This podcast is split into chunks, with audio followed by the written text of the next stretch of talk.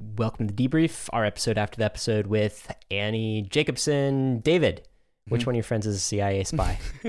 so when I was talking to a number of my friends uh, about the subject matter of this episode, and going into this episode, I, I didn't know if if how exactly this would play out because I didn't know the answers to the questions that uh, we were going to ask her.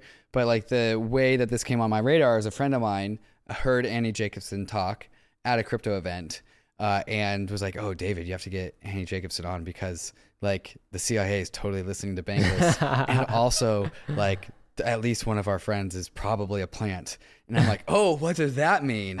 And so like my my attitude like exploring this with Annie, I started reading some of her books. I had a phone call with her before we did the podcast. Was like, "Oh, like infiltration." This infiltration word kept on like coming up. I was like, "Are they like trying to like get into our DAOs, like into our community?" Like how are they trying to like get into and do stuff? What is the stuff that they're trying to do? It just opened up so many questions. And i knew at, at some point in time this was like crypto is going to become large enough and you know thinking about it more it already has become large enough to become relevant. And so that was some of the motivation uh, of this can, can, i ask you what's um where'd you put yourself on the um conspiracy theorist scale? Because i think that's uh, important context when someone right. is trying to think about how you think and i'm i'm asking you to be as objective as possible right right so how, how well does my conspiracy theory have let's put like joe rogan at like number eight or something on that eight, on yeah. that and then and then number 10 is i don't know you're you're farther gone than uh, mm-hmm. alex jones or something like this right uh, and then like one is you don't believe mm-hmm. there's ever been a thing called an expir- uh, conspiracy theory in the history of like all governments. Right. Where, where are you on that scale? So I find conspiracy theories extremely entertaining. Okay. Do I believe in them? Well, I tend to give the benefit of the of the doubt as a disposition of who I am. And also I I have my own like background in in like war and the the transition from America out of World War II into a superpower, which was reading ripe, about these things, reading about these things, just okay. being being like an amateur historian, right? And so understanding things like the 1947 Roswell incident, which was uh, first uh, the arrival of aliens then later turned out to be a weather balloon. But then you have like the Roswell conspiracy theory, and then you have like all of these technologies come out of NASA, like the microwave, and like putting ourselves into the shoes of humans in the 50s, and you put this thing in this thing called a microwave, and you press a button, and it out comes hot. It, it just comes out hot. Like that's crazy. And so understanding that there's cultural zeitgeist in certain decades to be more conducive about conspiracy theories is worth understanding. And so I enjoy conspiracy theories. You as a subject them. Matter. You play with them. I play with Do them. you believe them? generally no. Generally no. Generally no. Although I love entertaining them. You are no predis- you're predisposed to entertain them, but not mm-hmm. necessarily um, canonize them. Yeah, like, if somebody like held a gunpoint to my head, I was like, "All right, but do you believe it?" I'd be like, "Eh, not really." I um, do you remember? I think we asked this question of um, Tyler Cowen.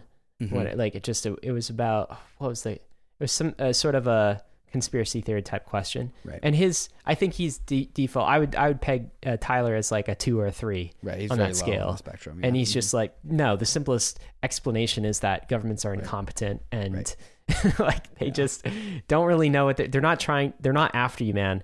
They just don't really know what they're doing. The problem with conspiracy theories is that enough of them come true that validate all the rest.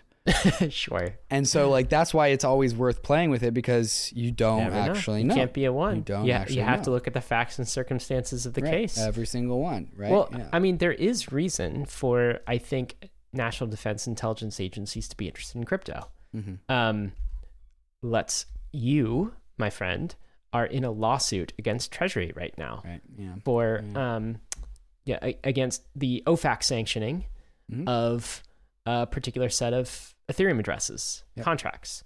Um, I guess you don't have to speak about this, but I guess if you believe your government is good and wholesome and that we have civil liberties, this is not really a dangerous position to be in. You are doing your job as a citizen, exercising and participating your right, in and you're participating yeah. mm-hmm. in in um, in the process of this, and this is your way of of protesting.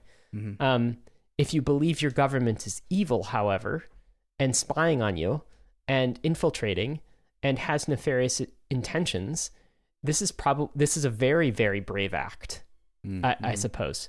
And right. you know, in some ways, hosting the Bankless podcast right. is a very brave act if you think this about your government. It's an act of rebellion in certain states, yeah. And in certain countries, it certainly would be, right? Um, if the government tells you not to do something and you like, you know, continue doing it, um, you know, you, you can expect to face repercussions from this. So it all sort of depends on what you believe about your government.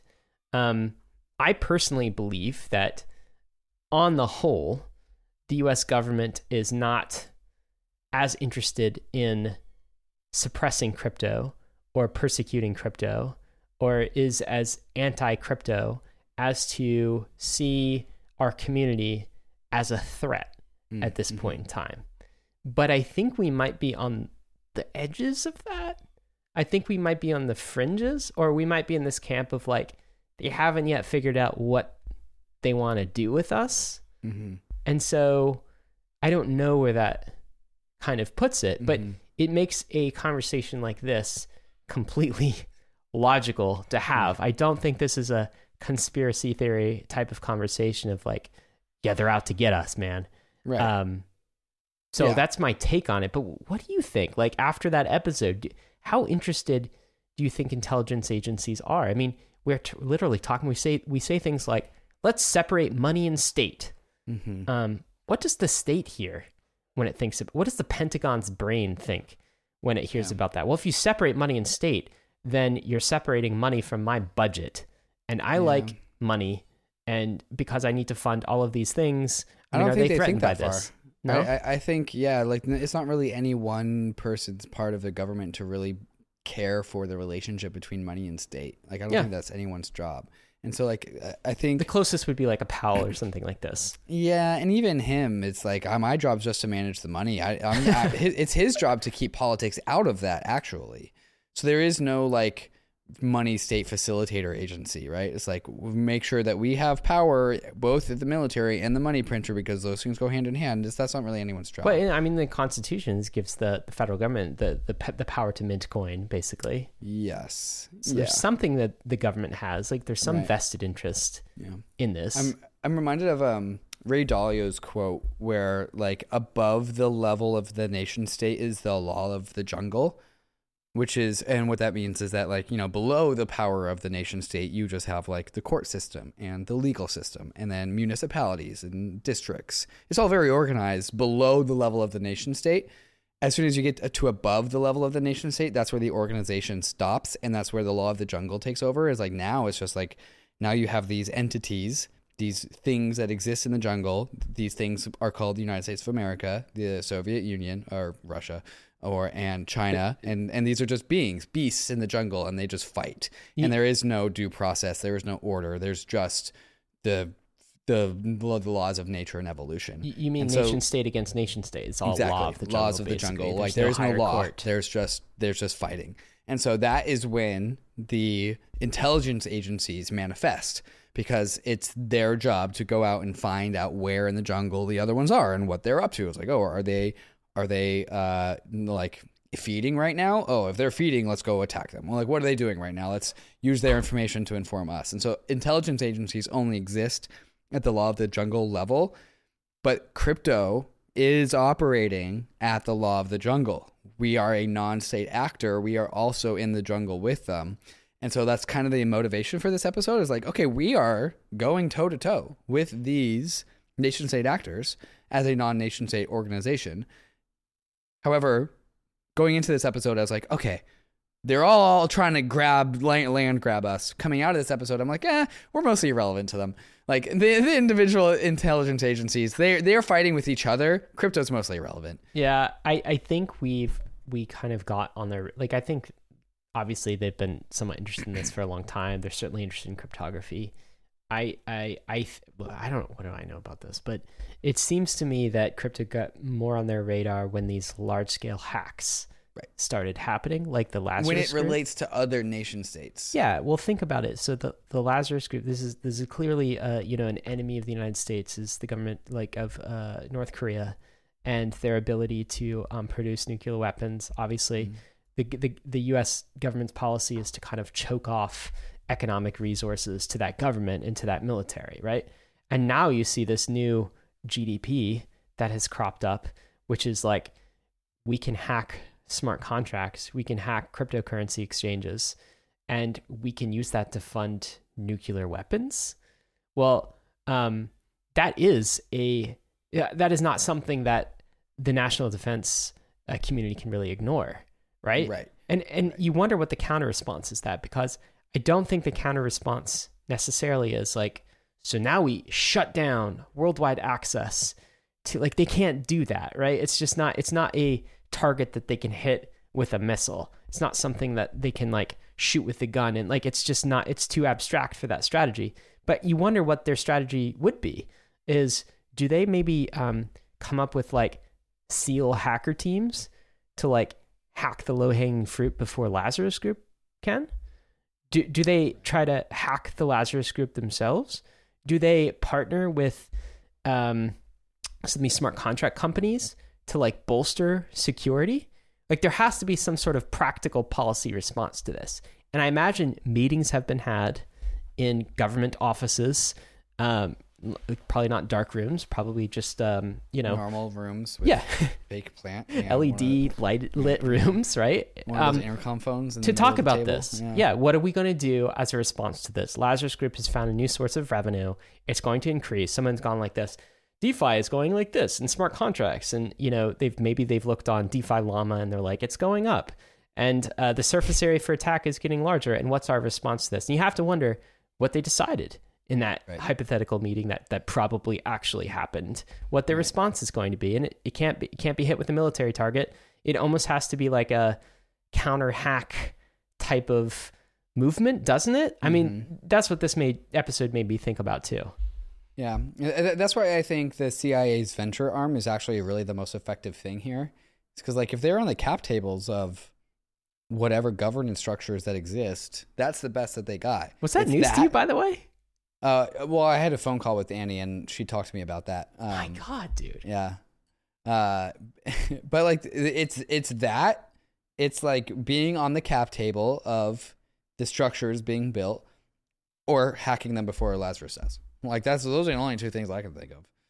I think that's what they would do, right? I mean, yeah. I guess, like I said, they they could try to repress things in other ways, but mm-hmm. um, okay. So, so Annie said that um, Silicon Valley is basically an extension of the intelligence agencies, which like that's always been that's to me that's been a known quantity. Is that like the the tech sector of every nation state just turns into the surveillance arm for that particular nation state. Hmm. No different for any for the American world. Like Silicon Valley is now just the tech arm of the United States because they we the that Silicon Valley does the government's bidding, uh, more or less. Um, and so like that the what Annie said is like there are people in our industry that she's familiar with that consults with the intelligence agencies.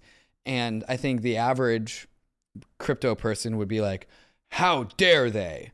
But I think that that is the naive response. I think that there's ways that there are leadership, capital venture arm leaderships, people people of power who are interfacing with our intelligence agencies. And the only reason why they're doing that is because it's good for the industry.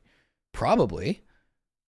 Yeah, I um yeah, I don't I don't know if I have kind of a well-developed take on that. I you know, I certainly know that uh, I don't want any government agency controlling um, crypto right. in any way. Yeah. Like I would I be much more I tried to ask that question to Annie. I'm not sure if I really if that what I was trying to express really got over to her. It's like I want crypto to not be corrupted by any of these things. Well, like you kind of wonder if um let let's say let's say intelligence agencies wanted wanted to have this um option. You kind of wonder if um they could institute themselves as part of like core dev teams mm. and like introduce zero day bugs that they could exploit and, and activate. Um like would they go that far? I mean like it, it seems pretty clear to me that if you had the concentrated power of a major like nation state going after the crypto industry, like going after some of these major projects, like they'd be able to do it. I mm. I don't know if you disagree with that. I know um, I remember by the way back in the day. I think it was an episode of POV Crypto where I think it was like you and Christian. Nice. Yes, uh, you and Christian were like debating the level of um, nation state secu- like um, security that Bitcoin had versus Ethereum or something like right. this. Uh-huh. And I, I can't remember where that debate sort of resolved. I'm, I'm sure you were like, I don't think any of them really resolved. Okay, they never resolved. But like, if the question of if the na- if a nation state like the United States was laser focused on infiltrating crypto and mm-hmm. like having the option to take it out and destroy it in some way, would they be able to do it? Mm. What What do you think about that? Yeah, I mean, it's a good thought process to have. I've I think one of the main differentiators between me and Christian Ethereum and Bitcoiners is that Bitcoiners are like eventually the nation state will throw their full strength strength and might at taking down crypto networks. And I was always like, mm, why would they do that? Like maybe they don't like it, but like, are they really going to do a coordinated, concerted effort to really topple the Ethereum blockchain? Like, I don't really think they're going to do that. They're mostly going to they're going to not like it, but they're going to not like the app layer, which is what we are seeing today, right? They don't like stable coins in some ways. They don't like security tokens, and so. But I will say, put on my ETH Maxi hat, is that Ethereum governance is way harder to infiltrate just by in the rough consensus nature of what it was and now also how it got started in 2015 when crypto was a lot quieter if i if i was a nation state actor and i was like well we missed the chance at corrupting ethereum let's make a brand new blockchain and we'll corrupt that governance structure before they even realize what, that they need a governance structure they would it would be so much easier to corrupt Solana than it would Ethereum. But is it is it really, is it really that hard to corrupt to like Ethereum's? Like let's say um, yeah.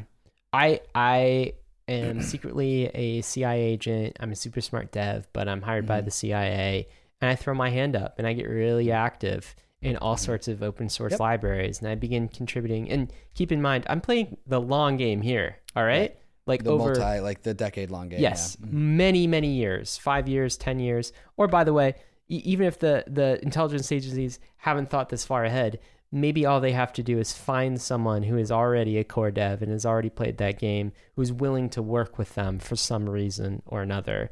Anyway you can like infiltrate the developer uh, core developer social circles in some way introduce yeah. some some particular code ethereum um, does has natural defenses against that though in the structure of how governance works. Okay but it's like you could do it right? I guess the question is like um, do anything though the, the the community still has the ability to kind of fork away from anything that is anti anti value that the community right. might like hold dear, right? So let's say they, you they would have to slip in something into the code that does that only they know about, and that's really hard. What I'm saying is like that would be a temporary damage, but like I think um, this would be revealed, or there right. there would be some sort of fork, and like I, I think the, the, the challenge is for, for an intelligence agency trying to take down a network like Ethereum or Bitcoin is like really what you have to do is you have to compromise a whole bunch of the the nodes on the network of layer zero. And by that I mean right. like hearts and minds. You, you, so that that was a topic of her Pentagon's Brain book, which we touched on very briefly while we were talking to her. But it uh, the CIA or DARPA or the Pentagon at some point in the Vietnam War yes, the Vietnam War realized that it was way easier to fight the war by sowing dissent or like sowing chaos in Vietnam in the community in Vietnam against yes. the Vietnamese. Yes, right. I think so. Um, but like that was the conclusion that, and I regard that maybe I got the wrong. Maybe it's not the Vietnam War. Maybe the, the point is is that they started fighting wars not kinetically but with more subversive ways. And a, a conclusion that the CIA and other intelligence agencies got early on is that propaganda, misinformation, sowing dissent, fighting the wars through the intrapsychic layer is way more effective than the traditional yeah, methods. Hearts and, hearts and minds, right? Yeah. It's like yeah. at, at some level they, they might need to infect podcasters before they infect core devs. Oh. yeah, that, right? that would be a great way to infect the brains of a large number of the crypto community all at once. Not to yes. trigger your paranoia. We David. are we are great patient zeros for whatever mind virus the CIA has. Is there anything you need to tell me? I was going to ask you that. so you listen to an episode like this and you get well, super well, so paranoid. this this is a part goes back to the kind of like how like okay, which one of my friends is feeding me bad information? Okay, so what's the answer to that? Do you have names? You told us you were going to drop names. So I, I was telling this this story. I was like, all right, guys, uh, buddies, we have this uh, author Annie Jacobsen coming on the podcast, and because like the chances are that someone who hangs out with us in New York is like a Fed or CIA plant is like non-zero, and then we all started speculating like, all right, who is it? who is it gonna be? That's a fun game to play.